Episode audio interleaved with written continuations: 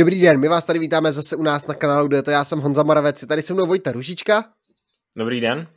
A my se dneska vracíme s tím naším seriálem Legendy se loučí a naposledy jsme se dívali vlastně na Alejandra Valverdeho, tak dneska se podíváme na další velkou legendu světové cyklistiky, která vyhrála vlastně skoro všechno, co se dá, taky jezdec, který se zařadil mezi nesmrtelné, mezi absolutní elitu a mezi vybranou společnost do té absolutní špičky světové cyklistiky a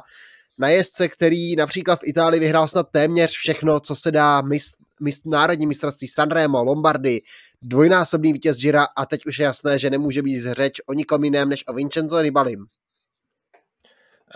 jak říkal Honza, jedna z těch největších legend po Alejandro Valverdemu, Alejandro Valverdem ve stej, o stejném víkendu skončil Vincenzo Nibali ve stejném závodě, takže uh, bude hodně těžké zaplnit si tu mezeru po nich, protože to byla zkrátka uh, závodníci, ačkoliv třeba v tom posledních, posledních letech už to nebyly tak, uh, tak úspěšní závodníci, tak stále byly vidět a byly to velké osobnosti v pelotonu, třeba vždycky, vždycky to byly jako i ti neoficiální lídři toho balíku, kdy vždycky, když se něco stalo, tak,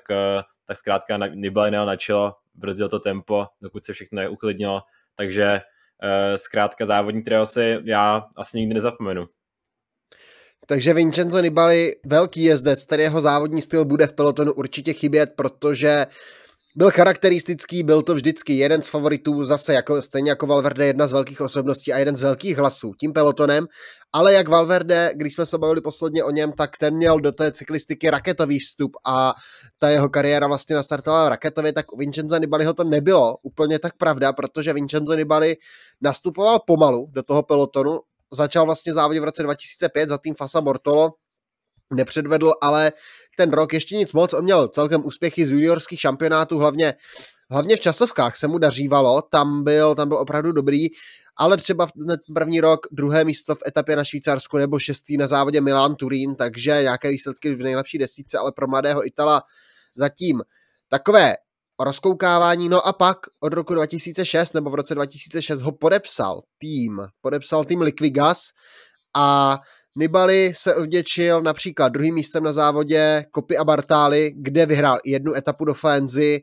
odděčil se, odděčil se třeba i osmým místem na závodě Klomdánska nebo třetím místem na závodě Benelux, kde byl druhý dokonce v časovce a vyhrál i první World Tour klasiku Grand Prix Pluay, takže dnešní Bretagne Classic a byl také osmý celkově na závodě kolem Polska, což už jsou nebo byly celkem slibné a celkem velké výsledky. Byly to už výsledky, které dávaly nějakou přizvěst tomu, že by Vincenzo Nibali mohl patřit k významným závodníkům v budoucnosti. Eh, pak dokonce v těch dalších letech už sbíral i další vítězství, získával ty menší italské klasiky jako Grand Prix eh, Industria, eh, Giro di Toscana, to bylo jeho vítězství v roce 2007, poprvé si střihnul i Giro, kde teda nezanechal žádnou výraznější stopu, kromě toho teda, že dokázal vyhrát společně s eh, Liquigasem eh, týmovou časovku, takže to bylo taková eh, jediná, jediná takový jediný průlom a ještě byl obsadil sedmé místo v časovce individuální ve 20. etapě, trochu zvláštní zrovna Nibali, že by měl v časovkách takhle získávat, získávat dobré úspěchy jako osamoceně, ale on v časovkách problémy nikdy neměl, takže proč ne? No a pak přišel rok 2008, pokračoval se v tom pozvolném, pozvolném vstupu do té cyklistiky, vítězství na Giro del Trentino, 11. Eh, místo na Giro, eh, takže už i ty ambice na té Grand Tour eh, mohl, mohl naznačit. Zkusil se poprvé i Tour de France, kde teda opět žádný výraznější, výraznější výsledek nezaznamenal, ale už si objel teda tuto, poprvé tuto dvojici závodu v jednom roce Giro Tour a pak přišel rok 2009, Opět eh, ještě to nebyl nějaký rok, kde by, který by byl jako úplně, úplně uh, významný, ale uh, získal opět vítězství na menších závodech, třeba Giro del Apennino, které vyhrál docela zajímavým způsobem. A na Tour de France poprvé teda zkusil na celkové pořadí, kde v roce 2009 obsadil sedmé, potažmo šesté místo, Eh, protože škrtnutý byl teda třetí, třetí místo eh, Lence Armstronga, takže Vincenzo nebyl z toho sedmého se posunul na šesté konečné místo a už ukázal, že prostě šesté místo na Tour de France, eh, třeba v etapě na Verbier, jedno z těch královských etap, získal třetí místo, v etapě na Mont Ventoux byl osmý, takže Vincenzo Nibali ukázal, že ta jeho ambice na Grand Tour na celkové pořadí je mířit na ty nejvyšší příčky. Jak Vojta zmiňoval závod Girdal a Penino v tom roce 2009, tam si Nibali hodil vlastně 50-kilometrové solo a zvítězil poměrně dominantně. A šesté místo na Tour de France určitě byl příslip velkých skutků do budoucna. A Nibali je pak vlastně i potvrdil v roce 2010, vyhrál hnedka z které sezóny Tour de San Luis, závod vlastně v Argentině a pak přijel na Giro, kde vlastně od čtvrté etapy od vítězné týmu je časovky týmu Liquigas tři etapy vezl růžový trikot, pak o něj vlastně přišel v etapě do Montalčína, to byla etapa vlastně po úsecích Stráde Bianche, tam je naprosto zničili s Ivanem Bassem společně zničili Kadel Evans a Aleksandr Vinokurov, ale Likvigas se nevzdal, tím lídrem byl teda Ivan Basso a Nibali mu byl ale velmi, velmi jasný dvorní domestik, takže Ivan Basso nakonec vyhrál Giro 2010, ale Nibali se poprvé podíval na pódium, skončil třetí a tu sezónu pokračoval na tady té nastolené vlně velmi dobře vyhrál závod kolem Slovinska, byl třetí na Burgosu. A pak to přišlo Vuelta 2010 a vítězná vítězná Grand Tour, první vítězná Grand Tour Vincenza Nibaliho, kde vlastně sváděl soubor s Ezekielem Moskerou, který byl ale škrtnut z těch výsledků, takže na druhé místo se pak posunul Peter Velič, který ztratil tři minuty na Nibaliho, čtvrtý Purito Rodriguez, ale Vincenzo Nibali tady poprvé ochutnal vlastně, jaké to je, jaké to je být vítězem Grand Tour a jenom rok po Alejandro Valverdem, který tady, který vlastně pro, pro nějž byla Vuelta 2009 jedinou Grand Tour, kterou kdy vyhrál v kariéře, tak Vincenzo Nibali tu svoji první Grand Tour vyhrál o rok později na Vueltě 2010. Uh, byl to teda první Grand Tour výhra, uh, vlastně na Vueltě už žádné vítězství nikdy nezískal, ale několikrát jsem mu ještě dokázal přiblížit, každopádně ta jediná výhra z Vuelty přišla v tom roce roce 2010, takže uh, to byl rok Vincenza Nibaliho a rok 2011 opět uh, hlavním cílem byla domácí Grand Tour Giro d'Italia, kde bojoval uh, vedle Alberta Contadora, bojoval také s Mikelem Scarponem. To celkové vítězství bylo hodně vzdálené, nebo zdálo se být hodně vzdálené, protože Contador tam naprosto dominoval a vyhrál to Giro s více než 6-minutovým náskokem na Scarponeho, Nibali skončil třetí, kdy za, eh, za Scarponem eh, ztratil pouze 46 eh, sekund, takže to druhé místo nebylo vzdálené a důležité bylo, to bylo proto, že Alberto Contador, Alberto Contador byl později diskvalifikován a Michela Scarpone se stal tím vítězem toho Gira, takže Vincenzo nebyl tady ve finále, byl docela blízko i tomu celkovému triumfu po vyškrtnutí Alberta Contadora. Navíc mu připadlo i etapové vítězství na Giro, kdy dokázal teda po vyškrtnutí Alberta Contadora převzít vítězství na uh, 16. etapě, což byla horská čas, eh, časovka na stoupání Nevegal, takže Vincenzo Nibali si tady zapsal i etapové prvenství a poté se odebral na Vueltu, což byl ten rok, kdy tam proti sobě bojoval Froome, Wiggins a Juan Cobo. Nibali nebyl mimo to celkové pořadí, ale sledoval to spíše z druhé poloviny té první desítky, nakonec to bylo sedmé místo, ale Nibali už příští rok eh, vlastně si stanovil jako poprvé hlavní největší cíl té sezóny byla Tour de France. A sezónu začal dobře čtvrtý na Tour de San Luis, druhý na Ománu, vítězství na domácím Tyrenu Adriatiku, pak, si, pak třetí na Sanremu, objel si i klasiky ardenské, osmý na Valonském šípu, druhý na Lutychu, tam byl hodně blízko monumentálnímu vítězství, tehdy prvnímu ve své kariéře, ale v závěru ho tam překonal Maxim Iglinsky, který Nibaliho postupně tuhnoucího přeskočil, takže Nibali zůstal druhý na Lutychu a bylo to, byl vlastně, to bylo vlastně, kdy byl nejblíž výhře tady na tom monumentu Liež, Bastogne, Liež.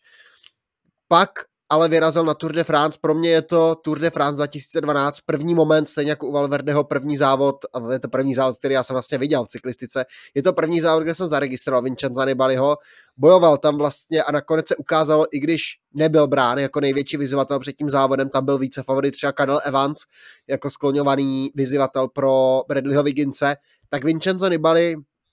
třetí místo, sice ta výhra byla zase 6 minut daleko od Bradleyho Wigginse, druhé místo 3 minuty za Chrisem Frumem, takže ty rozdíly tam byly celkem velké, ale Nibali znovu ukázal, že tady je, že se s ním musí počítat a že je jeden, jedním z, tím, z těch nejlepších jezdců na celkové pořadí té doby, odvezl si první pódium Tour de France a přidal k tomu pak ještě další dobré výsledky, ale hodlal se na Tour de France vrátit velmi brzy, ale ještě předtím byl rok 2013 vlastně už to v roce 2012 ukázal Vincenzo Nibali takovou tu svoji bojovnost, že se nehodlal smířit, i když měl velkou ztrátu, tak se nehodlal smířit s tím výsledkem, byl tak jediný, kdo tam narušoval takovou tu nadvládu, tu hegemonii týmu Sky a vlastně získával vlastně postupně uh, fanoušky na svou stranu, protože začal být velice populárním cyklistou kvůli tomu, jakým způsobem závodil. A myslím, že tím rokem 2013 to definitivně stvrdil, protože nejprve získal uh, vítězství na Tyrenu Adriatiku, kdy docela dlouho zaostával za Chrisem Froomem, ale pak uh, díky šesté etapě, takové opět ve špatném počasí, se dokázal Froomovi zdálet a dojel se pro celkové vítězství na Tyrenu a ukázal, že v tom, uh, v tom uh, špatném počasí vlastně nemývá problémy, což se mu v pozdějších fázích sezóny ukázalo velice platné, protože po vítězství na Giro del Trentino přijel na Giro d'Italia, opět tam byl jeden z těch hlavních favoritů, ale Možná jsem více mluvil o Brede Wigginsovi, který tam přijel jako vítěz Tour de France, takže se o něm mluvilo. Nicméně Nibali od uh, úvodních, vlastně od úvodních etap ukazoval, že je výborně připravený a uh, Brede Wiggins třeba postupně z toho vypadl, nakonec to, tu taktovku týmu Skype musel převzít Rigoberto Uran,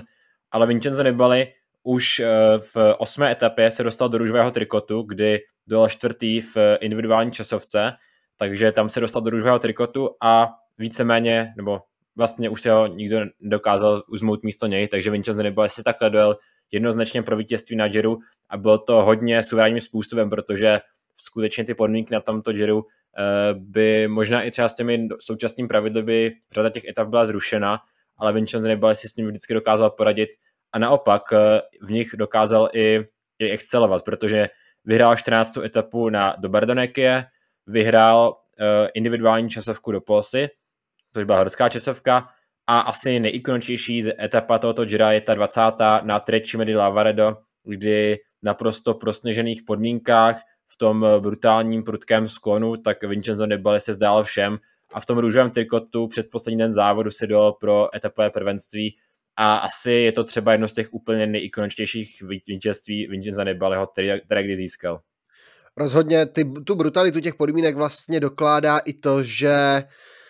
ta 19. etapa den před Trečime byla zrušená úplně, byla odřeknutá, Mauro Veni teda hodně soptil tehdy jakožto, a to byl nový ředitel, tak klasicky prostě Ital Mauro Veni, musíme ho semka nadspat do toho videa, když už se bavíme o Italech, takže pro Vincenza Nibaliho a pro jeho tým Astana od, ve kterém závodil od roku 2013, to byla velmi cená výhra, Aleksandr Vinokurov to mohutně slavil a tak podobně. A Vincenzo Nibali pak přijel na Vueltu 2023 a to je pro mě možná jeden z nej pro mě osobně jeden z nejpamátnějších závodů, který jsem viděl, protože tam Nibali svedl absolutně famózní bitvu s Chrisem Hornerem. Byla to opravdu přetahovaná mezi nimi, celý ten závod vlastně se střídali v tom červeném trikotu dresu lídra Nibali vlastně po čtvrté etapě šel do vedení, přišel o to vedení v osmé etapě, vrátil se po časovce v jedenácté etapě do toho vedení, pak o ten dres zase přišel po, 18, po 19. etapě, no ale nevzdávali se a přijel na Anglíru, přijeli tam s Chrisem Hornem, byli dva nejsilnější, kteří stoupali k vrcholu. Nibali se potřeboval zbavit Hornera, ale znovu v brutálních, těžkých podmínkách několikrát nastoupil, jenže Chris Horner jel závod svého života a napsal tady jeden velký příběh a Vincenzo Nibali byl tentokrát ten poražený, skončil na té Vueltě druhý o 37 vteřin za Chrisem Hornerem, bylo to opravdu velmi těsné a tady Vincenzo Nibali měl, na, měl Vueltu nejblíže vlastně k tomu, aby ji vyhrál po druhé v kariéře.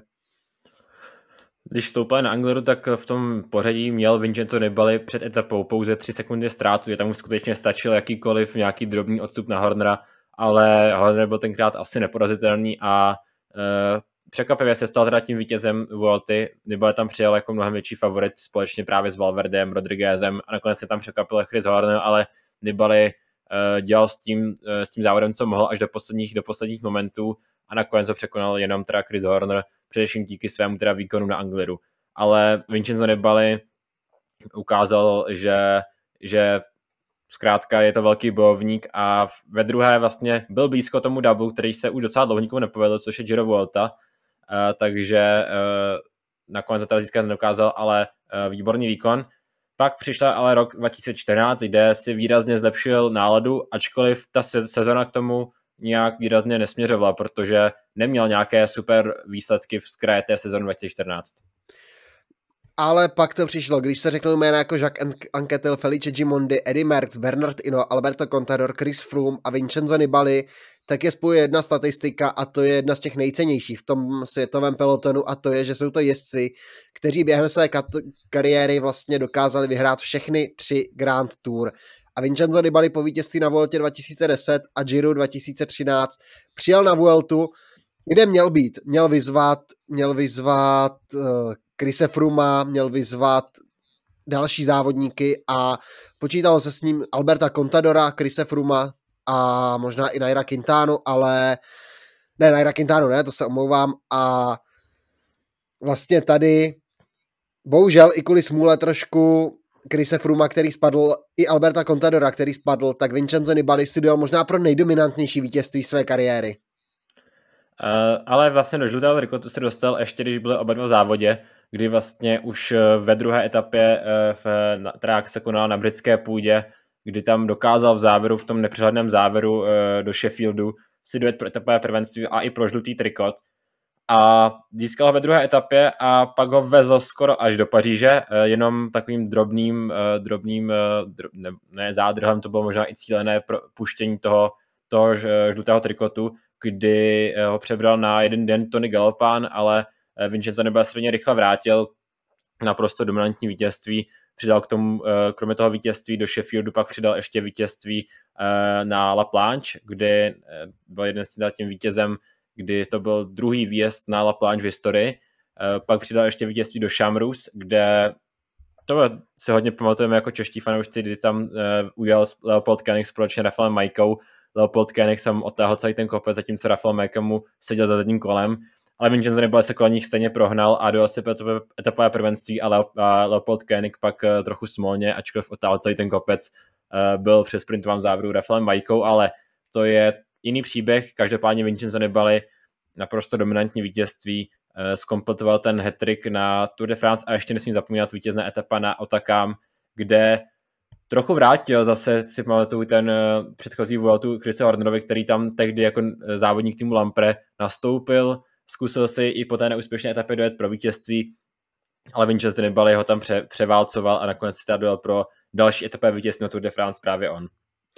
A pak přišel, pak vlastně ta sezona už nestala zase za nic moc, takže Nibali vlastně vystřelil jenom na té Tour de France a pak už nic, ale pak se pak přišel rok 2015 a Vincenzo Nibali znovu zamířil jako obhájce na Tour de France. Tady byla ta velká čtveřice s Contadorem, s Frumem a s Quintánou, kdy se rozhodli, že budou bojovat, ale od začátku vlastně s Team Sky držel pevně ty otěže, no ale vznikla tady jedna taková velmi zajímavá a kontroverzní situace mezi Vincenzem Nibalem a Chrisem Frumem. Připomeň nám to, Vojto. Protože Nibal neměl úplně dobrý, dobrý vstup do toho závodu, postupně se teprve propracovával do toho závodu a silný měl až ten třetí týden, především pak 19. Eh, etapu na, eh, do stoupání Las, Las Sibiles, kde vlastně vzdálo se už na předposledním stoupání dne eh, v momentě, kdy Chris Froome měl defekt, ale Chris Froome to hodně těžce nesl, na druhou stranu nebyli kontroloval tím, že on měl tu ztrátu celkem poradí docela velkou, takže to nemělo být žádný velký problém. Ale zajímavé bylo, že ten vlastně ten konflikt nebyl jenom takový ten mediální, že Christum z toho byl tak rozhozený, že údajně to šel vyříkat poté s Vincenzem Nibalem přímo do autobusu týmu Astana, tak tam prostě jen tak nakráčel a šel to vyříkávat s Nibalem. Uh, Nibalem pak údajně to vrátil tím, že po něm hodil někde bidon, takže uh, pro nás asi fanoušky docela komická situace, ale vzpomínal na to poté po letech, asi až po pěti letech, co se to stalo, to vzpomínal uh, na tento moment Peter Keno, který tenkrát byl přítomen jako člen týmu Sky, takže Eh, říkal, že právě tenkrát přišel jako Dave Presford, vedoucí šéf týmu Sky, Sky do na večeři a jako díval se, co se stalo, takže hodně, hodně komická situace, nicméně uh, Vincenzo Nibali nám v tom roce udělal ještě jednu takovou situaci, na kterou jako docela rádi s, s pobavením vzpomínáme. Protože na Tour teda skončil čtvrtý, celkově to podium uniklo, ale přijal na Voltu, kde měl být velký favorit a hned ve druhé etapě přišly problémy, byl tam velký pár dělení na větru, zmatek, finišoval se na kopci a Vincenzo Nibali byl právě, zůstal v jedné ze zadnějších skupin a najednou k němu přijelo auto Astany, Nibali se chytl auta Astany a z ničeho nic mazal 45 sekundový náskok tím, že, tím, že ho auto odvezlo, odvezlo zpátky do čelní skupiny. Jasně, to se nesmí dělat, takže přišlo hodně, rych, hodně rychlá diskvalifikace pro Nibaliho. On si pak teda vynahradil chuť na konci sezóny, druhý na Copa Agostini, vítězství na Copa Bernoky a hlavně vítězství na Trevali Varesine a potom na závodě kolem Lombardie, takže to monumentální vítězství první kariérní přišlo na domácím závodě na klasice padajícího listí na Lombardii. Se Vincenzo Nibali dojel po solovém útoku, tak jak to on umí, nebo uměl, si dojel pro to vítězství. Každopádně pak přišel rok 2016, poslední v Astaně, Znovu ho začal velmi dobře, vyhrál celkově kolem, závod kolem Ománu, byl vidět na Tyrenu Adriatiku a přijel na Giro, kde ale dlouho ztrácel, paběrkoval, byli tam jiní závodníci, překvapuje se tam zjevil Andrej Amador, byl tam Steven Krojsajk, taky jezdec, se kterým se nepočítalo. Další závodníci se tam motali kolem toho růžového trikotu, Esteban Chávez tam vystřelil a Vincenzo Nibali vstupoval s nějakou tříminutovou ztrátou do posledního týdne a nečekalo se úplně, že by se, nějak, že by se mu nějak mělo dařit. No, vlastně říkalo se nikdy nepodceňujte Vincenza Nibaliho, a bylo znát, že ta forma v tom třetím týdnu se trochu lepší, ale Steven Kruiswijk měl pohodlný náskok a prostě zdálo se, že Steven Kruiswijk si jede za vítězstvím docela suverénně, ale přišla etapa 19. Eh, eh, do, do Risulu, která překonávala ještě před tím stoupání do Risulu eh, stoupání Claudele Anělo, kde teda Vincenzo Nibali vyrazil, udržel se s ním pouze Esteban Chávez a Steven Kruiswijk, takže zdánlivě to byl jenom nějaký posun na pódium, ale o to celkové vítězství se rád nemělo. Ale přišel sjezd, Vincenzo Nibali opíral se do těch pedálů, hodně riskoval a nakonec to vyplatilo, protože ten Kruiswijk si až moc věřil. Eh, vlastně i přesto, že na ten velký náskok se snažil udržet Nibaliho a přišel další ikonické záběry, kdy Steven Kruiswijk tam hází salto přes sněhovou bariéru, zatímco Vincenzo Nibali ujíždí dál společně s Chávezem a to byl naprosto klíčový manca celého Jira, protože Kruiswijk už se z toho pádu nedokázal zpamatovat. Sice v závodě pokračoval, ale Nibali v té etapě 19. zvítězil, kdy si teda duel pro etapové prvenství výrazně se přiblížil k tomu eh, celkovém pořadí, protože do růžového trikotu šel Chávez, eh, Nibali ztrácel 44 sekund a Kruiswijk se propadl až na třetí místo. No a pak přišla etapa 20., kde tenkrát eh, etapa, která zase těžká horská etapa, eh, přestoupání Col de Vars, Cole de la Bonete, Cole de la Lombardia a skončila, končila na, ve městě Sant Anna di Vinadio a do úniku šel Michele Scarponi, odvedl celý den výbornou práci pro Nibaliho. Nibali poté v závěru dokázal zlomit Cháveze a dojel si teda naprosto nečekaně pro druhé etapové vítězství, pro druhé celkové vítězství na Giro, kdy vlastně to Giro vyhrál ve dvou dnech v těch posledních dvou etapách a do té doby se mu víceméně vůbec nedařilo. I vlastně třeba ve horské etapě, kde se říkal, že Nibali musí tu svoji smůlu zlo, zlomit, tak tam měl technické problémy, byl tam hodně, hodně nespokojený, mlátil tím kolem, takže i tady ty problémy ho potkali. Pak, pak objel Tour de France, ale nezanechal tam žádnou výraznější stopu, krom třetího místa ve 20. etapě do Morzín a pak odcestoval do Brazílie na olympijské hry, kde si jel i trošku za tím vítězstvím. Byl tam vlastně odjetý ve skupině s Rafalem Majkou a, a Sergem Enám, jenže v tom technickém sjezdu, kde se tehdy mezi ženami, jestli Annemiek van Floyten, jestli se nepletu, tam měla nepříjemný pád, tak mezi muži právě Vincenzo Nibali a Sergio, uh, Sergio Enao tam měli nepříjemný pád, zůstal tam na čele jenom Rafal Majka, kterého pak chytl Greg Van Avermaet a vyhrál, ale Vincenzo Nibali zůstal ležet na silnici, ze závodu odstoupil a měl de facto po sezóně, pak se ještě vrátil, ale už to nebylo nic moc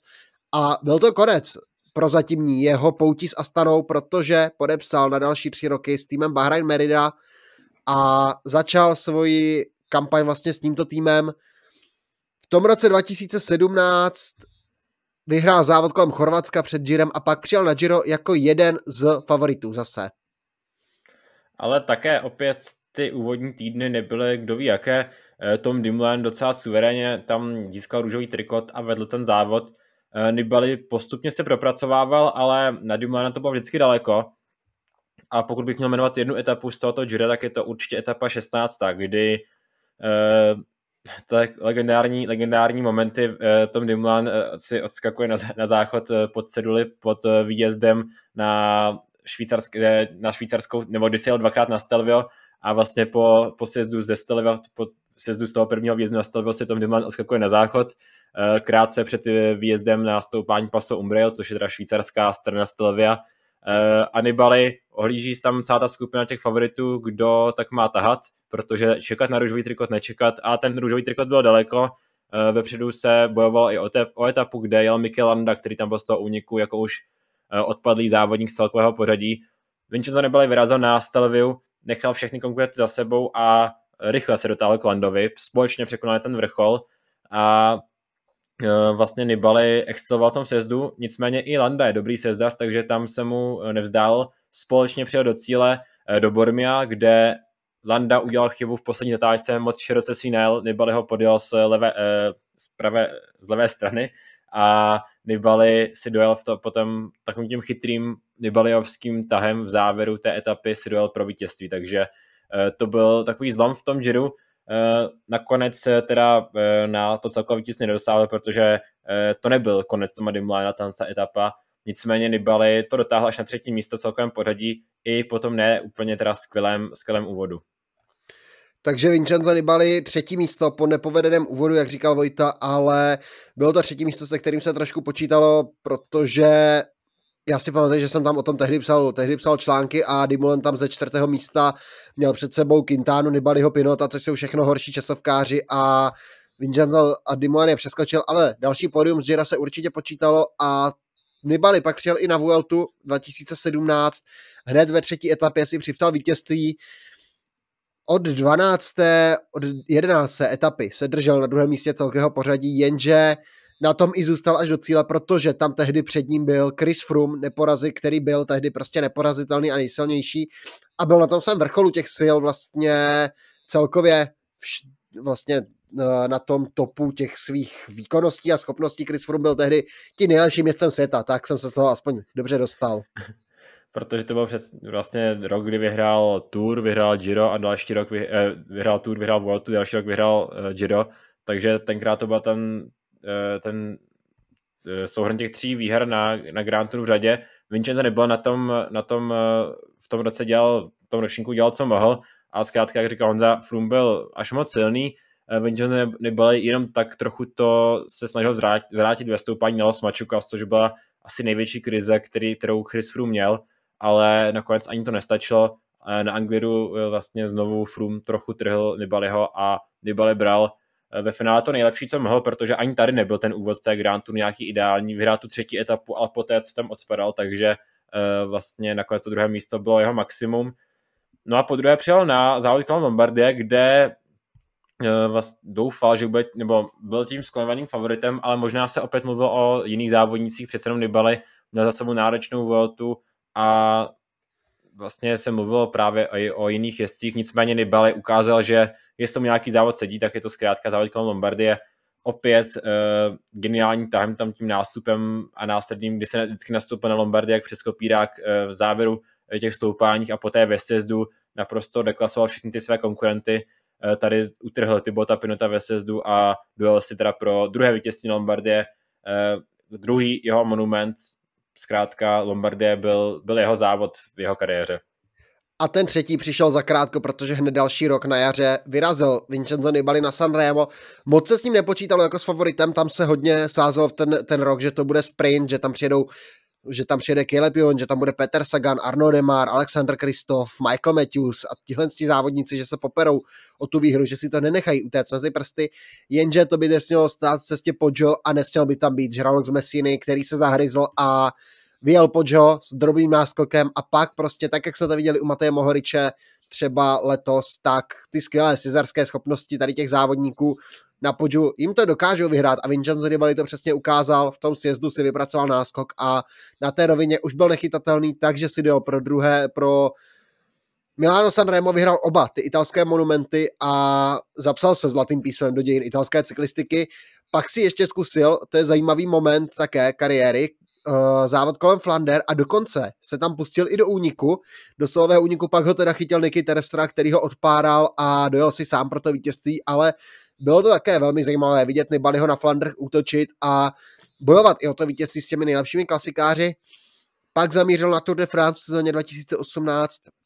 měl být lídrem a dokonce se mu celkem dařilo. Byl čtvrtý průběžně, když při stoupání na Alpe tam s nepozornou faninkou, která mu strkala mobil do cesty, měl kontakt, pád.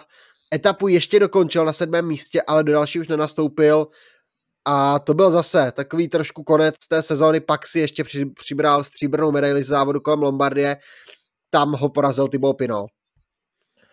Uh, takže uh, vlastně taková sezóna nahoru dolů pro Vincenza Nibaliho. Uh, Milan Sanremo byl geniální, geniální tak, kdy to bylo skoro ani ne tolik o výkonnosti, nebo samozřejmě i o výkonnosti, ale hlavně tím, jak Vincenzo Nibali byl chytrý závodník a tady to vyhrál tou svou chytrostí. Tour de France byla škoda, to si dobře vybavu, to vítěz na, na LDS, eh, ale rozhodl se příští rok, v roce 2019, jet eh, znovu na celkové pořadí Giro d'Italia a byl tam tím jednoznačným favoritem, tenkrát společně ještě s větším favoritem, což byl Primož Roglič, který po, po té, co předchozí rok na Tour de France bojoval o těsně unikl pódium, tak na Giro přijel jako to favorit.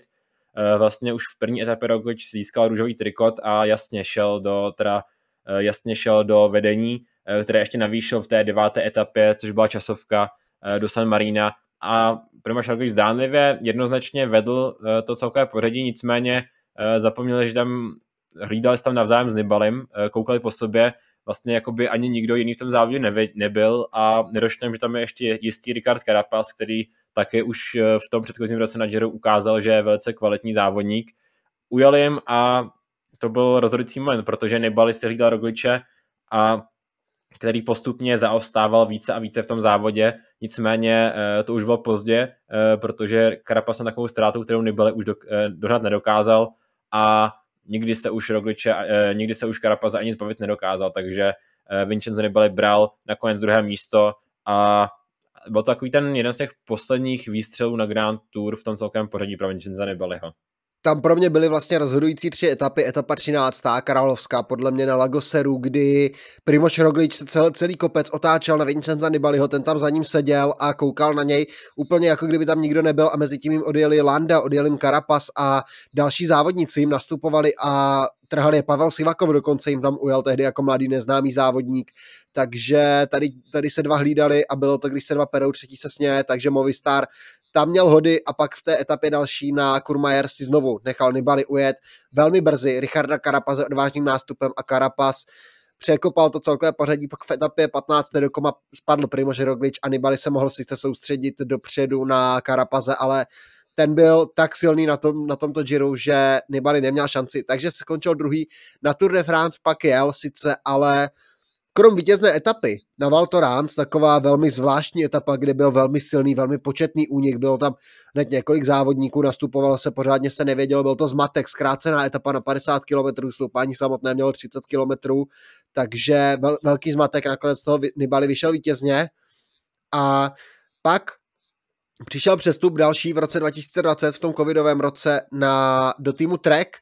Sezóna zase taková trošku nahoru dolů, nějaké lepší, horší výsledky, ale vítězství žádné a nakonec na závěr sezóny Giro sejlo až v říjnu a bylo to stejně jako termín, stejně jako celé Giro, tak bylo velmi bláznivé. Nibali tam přijel jako jeden z největších favoritů, společně s takovým Fulsangem, Simonem Vejcem, Stevenem Kruisweikem, tak tam se zase objevil že, jakýsi Joao Almeida, který celé Giro, celému Giro dominoval a pak v posledním týdnu tam vystřelili vlastně Velko Kalderman, Tao Gegenhardt a Jay Hindley, jestli se kterými se vůbec nepočítalo a Vincenzo Nibali skončil až sedmý. Z těch předzávodních největších favoritů vlastně skončil, byl, byl druhý nejlepší za Jakubem Fulcangem, jen se tam předně dostal ještě pět dalších jezdců. No a Vincenzo Nibali už v tom, v tom roce naznačoval, že to postupně odchází ze scény a spousta lidí ho v roce 2021 už odepsala, že už je mimo, uh, mimo ty nejlepší, nejlepší své roky, kdy na Giro nedokázal získat nějaký lepší výsledek, byl až 18. celkem pořadí, eh, stejně na Tour de France, kterou pak nedokončil, ale v celkem pořadí tam taky nebyl do té doby, když šel. A trochu se na to, na tyto spekulace trochu ještě se zapomnělo, když dokázal v závěru sezóny vyhrát závodkom Sicílie, tak ukázal Vincenzo Nebale, že ještě dokáže vyhrávat, protože po hodně dlouhé době zase zvedl ruce nad hlavu a zvítězil v závodě. A přišla poslední sezóna, eh, návrat vlastně do Astany tým, který mu asi dal nejvíce výher, protože vyhrál tam Tour de France, vyhrál tam dvakrát Giro, tak se na poslední rok vrátil do Astany eh, a byla to sezona, kde chtěl ještě něco změnit. Samozřejmě v poslední sezóně eh, nemohl vynechat eh, tu sérii těch italských závodů, takže objel, vybral si jako ten rozlučkou Grand Tour, si vybral Giro d'Italia, pak teda sice jel ještě Vueltu, ale tím hlavním cílem bylo Giro d'Italia, kde jel na celkové pořadí trochu nevýrazně bych řekl, protože ta vlastně hledáček těch kamer se koncentroval na ten souboj Karapaze s Hindlem, který byl hodně těsný až do posledních momentů, ale Vincenzo Nibali se mu, Vincenzo Nibali se mu moc eh, nevěnovali, ale taky pravda, že Nibali, ještě tam jsem ta Landa, tak tady byl třetí, tak Nibali měl na to pódium docela daleko, nicméně pořád to bylo v poslední sezóně čtvrté místo v celkovém pořadí, které se určitě počítá. Ztráta 9 minut na vítězného Hindleyho, ale Nibali určitě odešel, ale už rozloučil se na posledním díru se ctí a eh, bude vlastně na tento závod vzpomínat úspěšným umístěním. Měl teda štěstí, že poslední etapa se končí časovkou, což není úplně silná disciplína Honzy Hirta, který by ho jinak možná atakoval, v těch, protože v, těch, v tom posledním týdnu měl velmi dobrou, velmi dobrou formu, naopak Nibali nevypadal zase tak si, že i když oni tam nevypadali se, že skoro nikdy snad krom Lenarda Kemny, ale Prostě čtvrté místo Vincenzo Nibali se rozloučil úspěšně ve Veroně, mu, bylo, mu byla dána cena za celoživotní dílo, protože během tady toho Gira vlastně oznámil ten konec kariéry. Jelo se i na jeho domovské Sicílii, etapa na Etnu nesměla chybět, Messina a tak dále, takže Vincenzo Nibali ukončil tady potom, nebo oznámil na Giro, že ukončil kariéru, objel si ještě nějaké závody a definitivně udělal tečku za tou kariérou, taky stejně jako Alejandro Valverde na závodě kolem Lombardie, kde skončil 24. a společně s Alejandrem Valverdem odchází další velká legenda cyklistiky, která za sebou zanechala nesmazatelné místo. Už jenom to, že je jedním ze sedmi jezdců, který dokázal vyhrát všechny tři Grand Tour. A jak už Honza tady vyjmenoval ten výčet, to skutečně jsou úplně ty největší legendy v historii cyklistiky, co vyhrál všechny ty tři Grand Tour a celé řadě úspěšných závodníků se to naopak nepodařilo. Třeba Miguel Endurain nikdy nevyhrál tři Grand Tour, takže uh, nikdy nevyhrál domácí Vueltu, trochu paradoxně, takže spoustu těch závodníků to nedokázalo, ale Vincenzo nebyl jedním z těch, který to dokázal. Vyhrál teda za svou kariéru čtyři Grand Tour, dvakrát Giro, eh, jednou Tour a jednou Vueltu. Eh, několikrát byl blízko eh, dalšímu zisku na, na Grand Tour. Jmenovitě, tak to byly čas, a především ta Vuelta 2013, kdy byl asi nejblíž z těch všech jeho umístění na pódu, tak byl asi nejblíž tomu, tomu vítězství kterému uniklo pak třeba to Giro 2019, ale myslím si, že Carapaz i kdyby si ho hlídal od začátku, tak v tom roce byl natolik silný, že to Giro byl schopen asi vyhrát i tak, takže